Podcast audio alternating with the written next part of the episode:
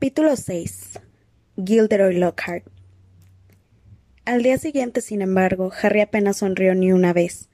Las cosas fueron de mal en peor desde el desayuno en el gran comedor.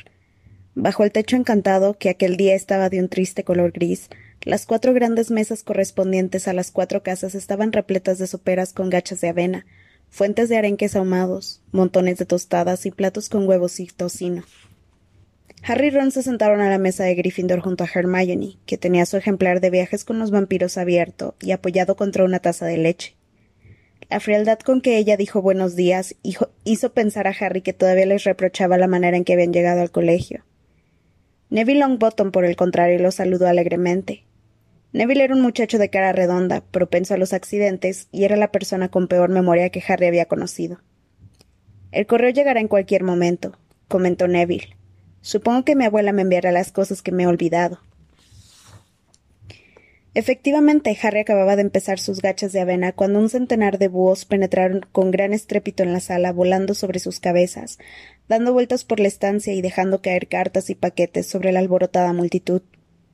Un gran paquete de forma irregular rebotó en la cabeza de Neville, y un segundo después, una cosa gris cayó sobre la taza de Hermione, salpicándolos a todos de leche y plumas. Errol, dijo Ron, sacando por las patas al empapado, al empapado búho.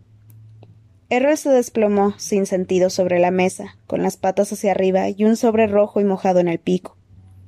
Oh, no. exclamó. No te preocupes, no está muerto, dijo Hermione, tocando a Errol con la punta del dedo. No es por eso, sino por esto. Ron señalaba el sobre rojo. A Harry no le parecía que tuviera nada particular, pero Ron y Neville lo miraron como si pudiera estallar en cualquier momento. ¿Qué pasa? preguntó Harry. Me han enviado un vociferador, dijo Ron con un hilo de voz. Será mejor que lo abras, Ron, dijo Neville en un tímido susurro.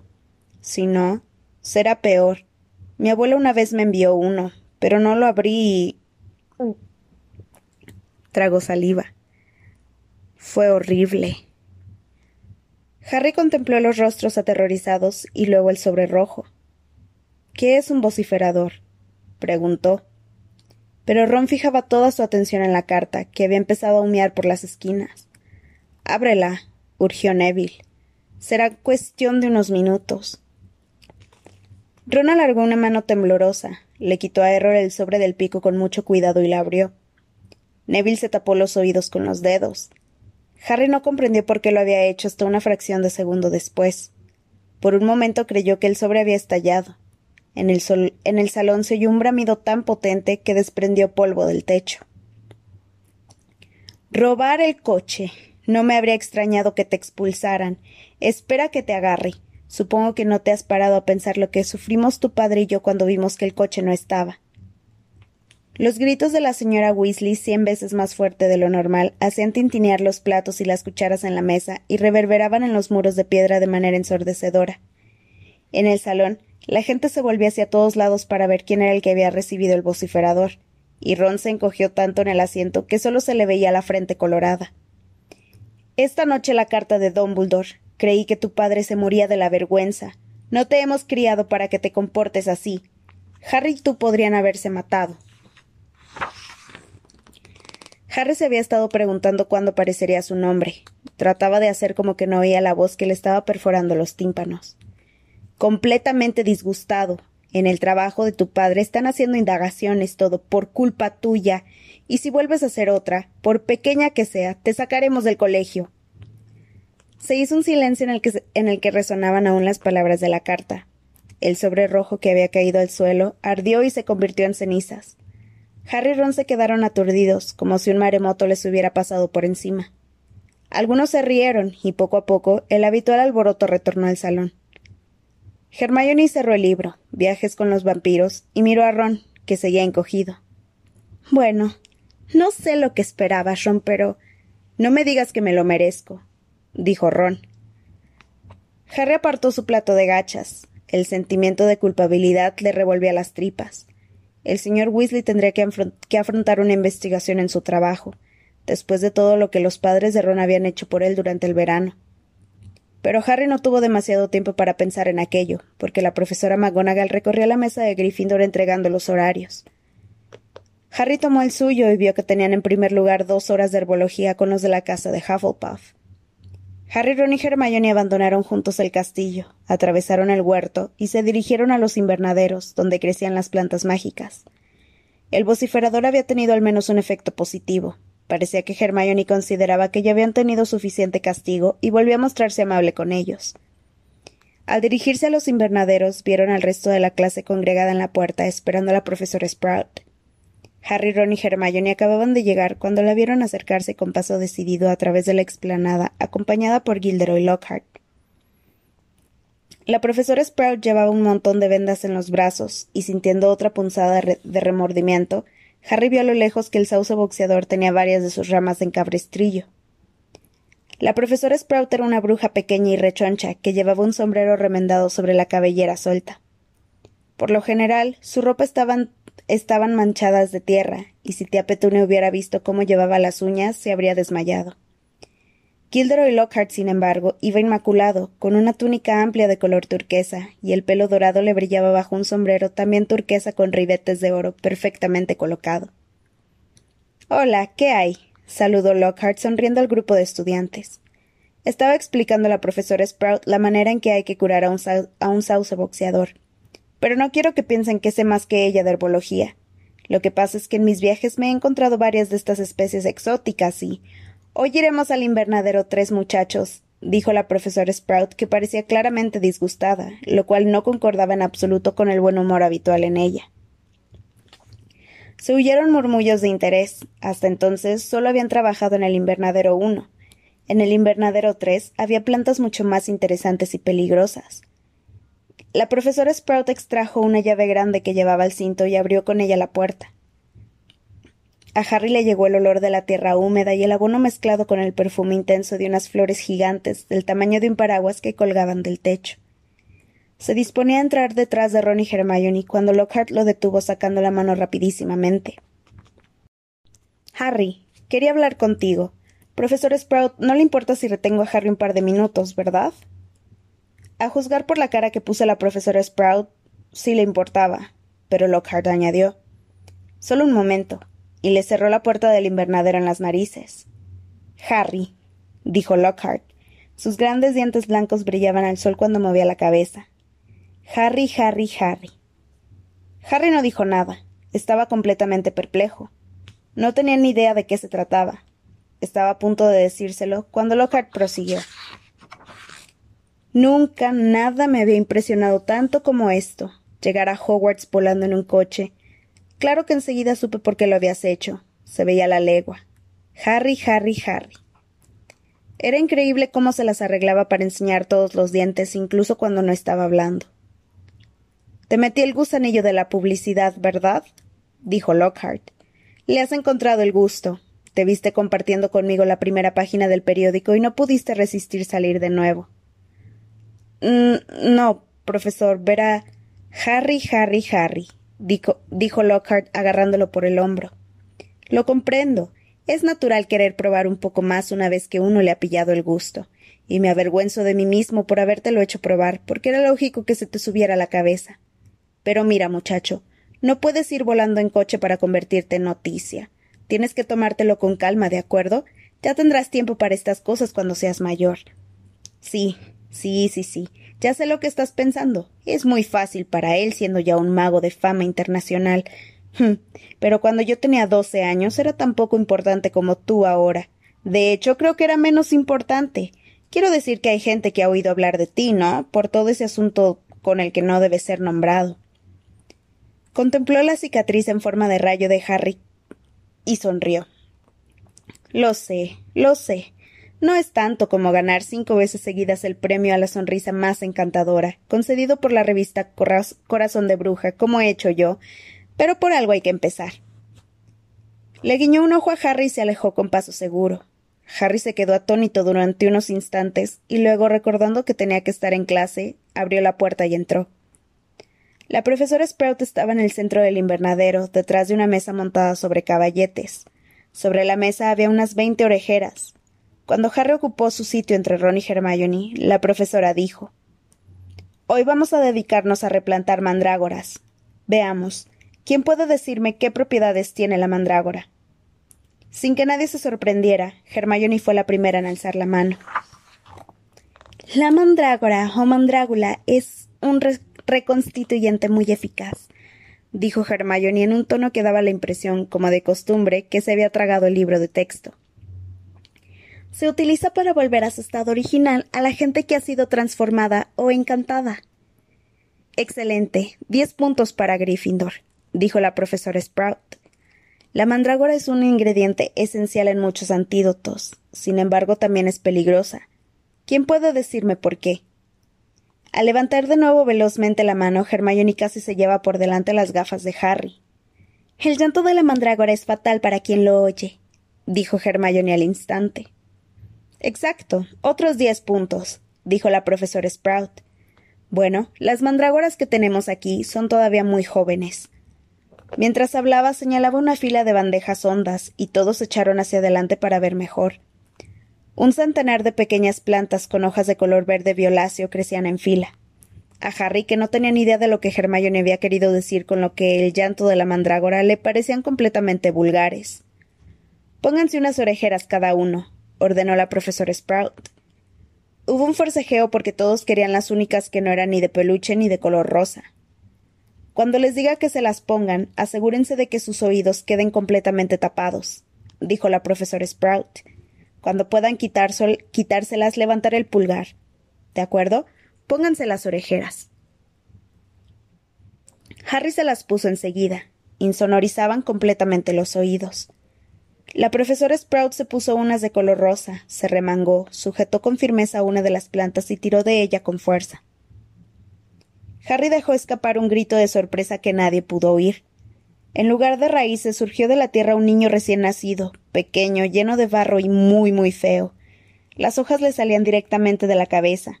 Tenía la piel de un color verde claro con manchas y se veía que estaba llorando con toda la fuerza de sus pulmones.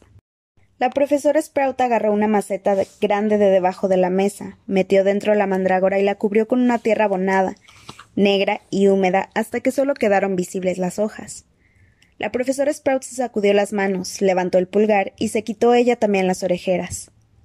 Como nuestras mandrágoras son solo plantones pequeños, sus llantos todavía no son mortales, dijo con toda tranquilidad, como si lo que acababa de hacer no fuera más impresionante que regar una begonia. Sin embargo, los dejarían inconscientes durante varias horas, y como estoy segura de que ninguno de ustedes quiere perderse su primer día de clases, pónganse bien las orejeras para hacer el trabajo. Ya les avisaré cuando sea hora de recoger. Cuatro por bandeja. Hay suficientes macetas aquí. La tierra abonada está en aquellos sacos. Y tengan mucho cuidado con, la con las tentácula venenosa porque les están saliendo los dientes. Mientras hablaba de un fuerte manotazo a una planta roja con espinas, haciendo que retirara los largos tentáculos que se habían acercado a su hombro muy despacio y con disimulo. Harry, Ron y Hermione compartieron su bandeja con un muchacho de Hufflepuff que Harry conocía de vista, pero que nunca había hablado con él. Justin Finch Fletchley, dijo alegremente, dándole la mano a Harry. Claro que sé quién eres, el famoso Harry Potter. Y tú eres Hermione Granger, siempre la primera en todo. Hermione sonrió al estrecharle la mano. ¿Y Ron Weasley? ¿No era tuyo el coche volador? Ron no sonrió. Obviamente todavía se acordaba del vociferador. Ese Lockhart es famoso, ¿verdad? dijo contento Justin cuando empezaban a llenar sus macetas con estiércol de dragón. Qué tipo más valiente. ¿Han leído sus libros? Yo me habría muerto de miedo si un hombre, si un hombre lobo me hubiera acorralado en una cabina de teléfonos. Pero él se mantuvo sereno y ¡zas! Formidable. Me habían reservado plaza en Eton, pero estoy muy contento de haber venido aquí. Naturalmente mi madre estaba algo disgustada, pero desde que les hice leer los libros de Lockhart empezó a comprender lo útil que puede resultar tener en la familia un mago bien instruido. Después ya no tuvieron muchas posibilidades de hablar. Se habían vuelto a poner las orejeras y tenían que concentrarse en las mandrágoras. Para la profesora Sprout había resultado muy fácil, pero en realidad no lo era. A las mandrágoras no les gustaba salir de la tierra, pero tampoco parecía que quisieran volver a ella. Se retorcían, pataleaban, sacudían sus pequeños puños y rechinaban los dientes. Harry se pasó diez minutos largos intentando meter una particularmente gorda en la maceta. Al final de la clase, Harry, al igual que los demás, estaba empapado en sudor, le dolían varias partes del cuerpo y estaba lleno de tierra. Volvieron al castillo para lavarse un poco y los de Gryffindor marcharon corriendo a la clase de transformaciones. Las clases de la profesora McGonagall eran siempre muy duras, pero aquel primer día resultó especialmente difícil. Todo lo que Harry había aprendido el año anterior parecía haberse leído de la cabeza durante el verano. Tenía que convertir un escarabajo en un botón, pero lo único que conseguía era cansar al escarabajo porque cada vez que éste esquivaba la varita mágica se caía del pupitre. A Ron le iba aún peor. Había recompuesto su varita con un poco de celo que, que le habían dado, pero parecía que la reparación no había sido suficiente. Crujía y echaba chispas en los momentos más raros, y cada vez que Ron intentaba transformar su escarabajo quedaba envuelto en un espeso humo gris que olía a huevos podridos. Incapaz de ver lo que hacía, aplastó al escarabajo con el codo sin querer y tuvo que pedir otro. A la profesora McGonagall no le hizo mucha gracia. Harry se sintió aliviado al oír la campana de la comida. Tenía el cerebro como una esponja escurrida. Todos salieron ordenadamente de la clase salvo él y Ron, que todavía estaban dando golpes furiosos en el pupitre con la varita. Ay, cosa inútil, no sirves para nada. Pídeles otro a tus padres, sugirió Harry cuando la varita produjo una descarga de disparos como si fuera una traca. Sí, claro, y recibiré como respuesta otro vociferador, dijo Ron, metiendo en la bolsa la varita que en aquel momento estaba silbando. ¿Qué dirá?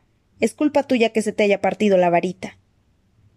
Bajaron a comer, pero el humor de Ron no mejoró cuando Hermione le enseñó el puñado de botones que había conseguido en la clase de transformaciones. ¿Qué hay esta tarde? dijo Harry, cambiando de, tema rápidamente. Defensa contra las artes obscuras, dijo Hermione en el acto. ¿Por qué? preguntó Ron quitándole el horario. ¿Por qué has rodeado todas las clases de Lockhart con corazoncitos? Hermione le quitó el, horario. Se había puesto roja. Terminaron de comer y salieron al patio. Estaba nublado. Hermione se sentó en un peldaño de piedra y volvió a hundir las narices en viajes con los vampiros.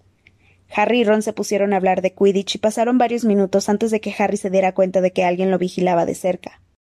Al levantar la vista vio al muchacho pequeño de pelo castaño que la noche anterior se había puesto el sombrero seleccionador.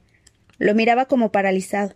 Tenía en las manos lo que parecía una cámara de fotos muggle normal y corriente, y cuando Harry miró hacia él se, se ruborizó en extremo. ¿Me dejas, Harry? Soy. soy Colin Creevy, dijo entrecortadamente, dando un indeciso paso hacia adelante. Estoy en Gryffindor también. ¿Podría? ¿Me dejas que te saque una foto?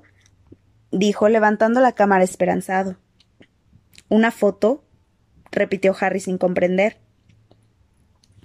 Con ella podré demostrar que te he visto, dijo Colin Creevy con impaciencia, acercándose un poco más como si no se atreviera.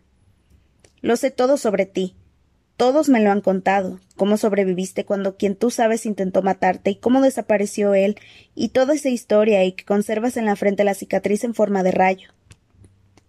Con los ojos recorrió la línea del pelo de Harry, y me ha dicho un compañero del dormitorio que si revelo el negativo en la posición adecuada, la foto saldrá con movimiento. Colin exhaló un soplido de emoción y continuó. Esto es estupendo, ¿verdad? Yo no tenía ni idea de que las cosas raras que hacía eran magia, hasta que recibí la carta de Hogwarts. Mi padre es lechero y tampoco podría creérselo. Así que me dedico a tomar montones de fotos para enviárselas a casa, y sería estupendo hacerte una. Miró a Harry casi rogándole. Tal vez tu amigo querría sacárnosla para que pudiera salir yo a tu lado, y me la podrías firmar luego. ¿Firmar fotos? ¿Te dedicas a firmar fotos, Potter? En todo el patio resonó la voz potente y cáustica de Draco Malfoy. Se había puesto detrás de Colin, flaqueando, como siempre en Hogwarts, por Crabbe y Goyle sus amigotes. Todo el mundo a la cola. gritó Malfoy a la multitud. Harry Potter firma fotos. No es verdad, dijo Harry de mal humor apretando los puños. Cállate, Malfoy. Lo que pasa es que le tienes envidia, dijo Colin, cuyo cuerpo entero no era más grueso que el cuello de Crab. ¿Envidia? dijo Malfoy, que ya no necesitaba seguir gritando, porque la mitad del patio lo escuchaba. ¿De qué? ¿De tener una asquerosa cicatriz en la frente? No, gracias. ¿Desde cuándo uno es más importante por tener la cabeza rajada por una cicatriz? Crabbe y Goyle soltaron una risita idiota. Échate al retrete y tira de la cadena, Malfoy, dijo Ron con cara de malas pulgas. Crabbe dejó de reír y empezó a restregarse de manera amenazadora los nudillos, que eran del tamaño de castañas. Weasley, ten cuidado, dijo Malfoy con aire despectivo. No te metas en problemas o vendrá tu mamá y te sacará del colegio. Luego imitó con voz, con tono de voz chillón y amenazante, la voz de la señora Weasley. Varios alumnos de quinto curso de la casa de Slytherin que había por allí cerca rieron la gracia carcajadas. A Weasley le gustaría que le firmaras una foto, Potter, sonrió Malfoy. Pronto valdrá más que la casa entera de su familia. Ron sacó su varita reparada con celo, pero Hermione cerró viajes con los vampiros de un golpe y susurró. ¡Cuidado! ¿Qué pasa aquí? ¿Qué es lo que pasa aquí? Gilderoy Lockhart caminaba hacia ellos a grandes zancadas y la túnica de color turquesa se le, se le arremolinaba por detrás. ¿Quién firma fotos? Harry quería hablar, pero Lockhart lo interrumpió pasándole un brazo por los hombros y diciéndole en voz alta y tono jovial. No sé por qué lo pregunto. Volvemos a las andadas, Harry. Sujeto por Lockhart y muerto de vergüenza, Harry vio que Malfoy se mezclaba sonriente con la multitud. Vamos, señor Creevy, dijo Lockhart sonriendo a Colin. Una foto de ambos será mucho mejor, y te la firmaremos los dos. Colin buscó la cámara a tientas y sacó la foto al mismo tiempo que la campana señalaba el inicio de las clases de la tarde. Adentro todos, vamos. gritó Lockhart a los alumnos y se dirigió al castillo llevando de los hombros a Harry, que hubiera deseado disponer de un buen hechizo desvanecedor. Quisiera darte un consejo, Harry, le dijo Lockhart paternalmente al entrar en el edificio por una puerta lateral. Te he ayudado a pasar desapercibido con el joven Creevy, porque si me fotografiaba también a mí, tus compañeros no pensarían que querías darte tanta importancia. Sin hacer caso a las protestas de Harry, Lockhart lo llevó por un pasillo lleno de estudiantes que los miraban, y luego subieron por una escalera. Déjame que te diga que repartir fotos firmadas en este estadio de tu carrera puede que no sea muy sensato. Para serte franco, Harry, parece un poco engreído. Bien puede llegar el día en que necesites tener un montón de fotos a mano a donde quiera que vayas, como me ocurre a mí, pero no creo que hayas llegado ya a ese punto. Habían alcanzado el aula de Lockhart y este dejó libre por fin a Harry, quien se arregló la túnica y buscó un asiento al final del aula, donde se parapetó detrás de los siete libros de Lockhart, de forma que se evitaba la contemplación de Lockhart de carne y hueso. El resto de la clase entró en el aula ruidosamente, y Ron y Hermione se sentaron a ambos lados de Harry. Se podría haber frito un huevo en tu cara, dijo Ron. Más te vale que Creevy y Ginny no se conozcan, porque fundarían el club de fans de Harry Potter. Cállate, lo interrumpió Harry.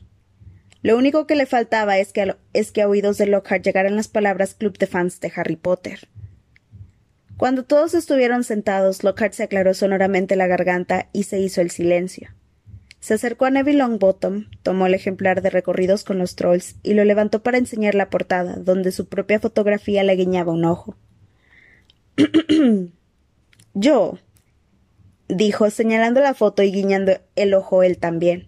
Soy Gilderoy Lockhart, caballero de la Orden de Merlín, tercera clase, miembro honorario de la Liga para la Defensa contra las Fuerzas Obscuras y ganador en cinco ocasiones del premio a la sonrisa más encantadora, otorgado por la revista Corazón de Bruja. Pero no quiero hablar de eso. No fue con mi sonrisa con lo que me libré de la Banshee que presagiaba la muerte.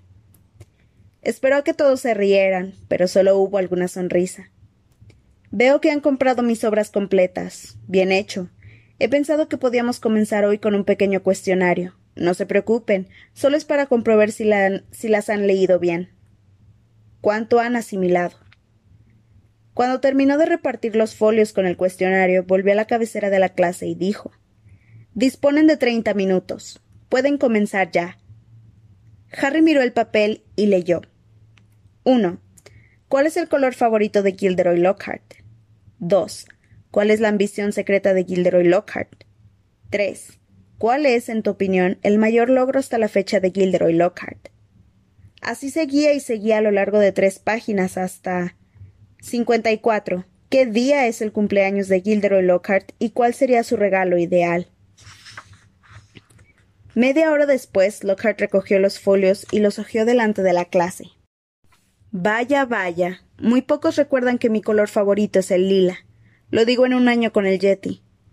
Y algunos tienen que volver a leer con mayor detenimiento Paseos con los hombres lobo. En el capítulo 12 afirmó con claridad que mi regalo de cumpleaños ideal sería la armonía entre las comunidades mágica y no mágica. Aunque tampoco le haría ascos a una botella magnum de whisky de fuego añejo de Ogden. Volvió a guiñarles un ojo pícaramente. Ron miraba a Lockhart con una expresión de incredulidad en el rostro. Seamus Finnegan y Dean Thomas, que se sentaban adelante, se agitaban en una risa silenciosa. Hermione, por el contrario, escuchaba a Lockhart con embelesada atención y dio un respingo cuando éste mencionó su nombre. Pero la señorita Hermione Granger sí conoce mi ambición secreta, que es librar al mundo del mal y comercializar mi propia gama de productos para el, cuidado del cabello. Buena chica. De hecho, dio la vuelta al papel. Está perfecto. ¿Dónde está la señorita Hermione Granger? Hermione alzó una mano temblorosa. Hmm. Excelente, dijo Lockhart con una sonrisa. Excelente. Diez puntos para Gryffindor. Y en cuanto a. De debajo de la mesa sacó una jaula grande cubierta por una funda y le puso encima de la mesa para que todos la vieran. Ahora cuidado. Es mi misión dotarlos de defensas contra las más horrendas criaturas del mundo mágico. Puede que en esta misma aula se tengan que encarar a las cosas que más temen, pero sepan que no, que no les ocurrirá nada malo mientras yo esté aquí. Todo lo que les pido es que conserven la calma.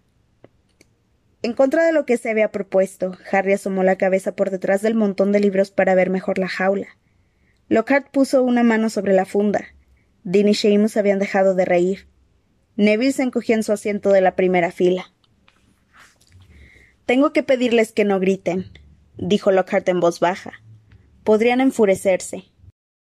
Cuando toda la clase estaba con el corazón en un puño, Lockhart levantó la funda. Sí, dijo con entonación teatral. Duendecillos de Cornualles recién capturados. Seamus Finnegan no logró controlarse y soltó una carcajada que ni siquiera Lockhart pudo interpretar como un grito de terror. ¿Sí? Lockhart sonrió a Seamus. Bueno, es que no son muy peligrosos, ¿verdad? se explicó Seamus con dificultad. Hmm, no estés tan seguro, dijo Lockhart apuntando a Seamus con, un dedo acusador. Pueden ser unos, unos seres endemoniadamente engañosos. Los duendecillos eran de color azul eléctrico y medían unos veinte centímetros de altura, con rostros afilados y voces tan agudas y estridentes que era como ir a un montón de periquitos discutiendo. En el instante en que habían levantado la funda se habían puesto a parlotear y a moverse como locos, golpeando los barrotes para meter ruido y haciendo muecas a los que tenían más cerca. Está bien, dijo Lockhart en voz alta. Veamos qué hacen, qué hacen con ellos. Y abrió la jaula. Se armó un pandemonium. Los duendecillos salieron disparados como cohetes en todas direcciones. Dos sujetaron a Neville por las orejas y lo alzaron en el aire. Algunos salieron volando y atravesaron las ventanas, llenando de cristales rotos a los de la última fila. El resto se dedicó a destruir la clase más rápidamente que un rinoceronte en estampida. Agarraban los tinteros y rociaban de tinta la clase. Hacían trizas los libros y los folios. Rasgaban los carteles de las paredes. Le daban la vuelta a la papelera y arrojaban bolsas y libros por las ventanas rotas. Al cabo de unos minutos, la mitad de la clase se había refugiado debajo de los pupitres y Neville se balanceaba colgado de la lámpara del techo. Vamos ya, rodéenlos, son solo duendecillos, gritaba Lockhart. Se remangó, blandió su varita mágica y gritó. Pesqui pisqui peste enormi. No sirvió absolutamente de nada. Uno de los duendecillos le arrebató la varita y la tiró por la ventana. Lockhart tragó saliva y se escondió debajo de su mesa, a tiempo de evitar ser aplastado por Neville, que cayó al suelo un segundo más tarde al ceder la lámpara. Sonó la campana y todos corrieron hacia la salida. En la calma relativa que siguió, Lockhart se irguió, vio a Harry, a Ron y a Hermione y les dijo: Bueno, ustedes tres meterán en la jaula a los que quedan. Salió y cerró la puerta. ¿Lo vieron? bramó Ron cuando uno de los duendecillos que quedaban le mordió en la oreja haciéndole daño. Solo quiere que. Solo quiere que adquiramos experiencia práctica, dijo Hermione, inmovilizando dos duendecillos a la vez con un útil hechizo congelador y metiéndolos en la jaula. Experiencia práctica, dijo Harry, intentando atrapar a uno que bailaba fuera de su alcance sacando la lengua. Hermione, él no tenía ni idea de lo que hacía. Hmm, tonterías, dijo Hermione. Ya has leído sus libros. Fíjate en todas las cosas asombrosas que ha hecho. Que él dice que ha hecho, añadió Ron.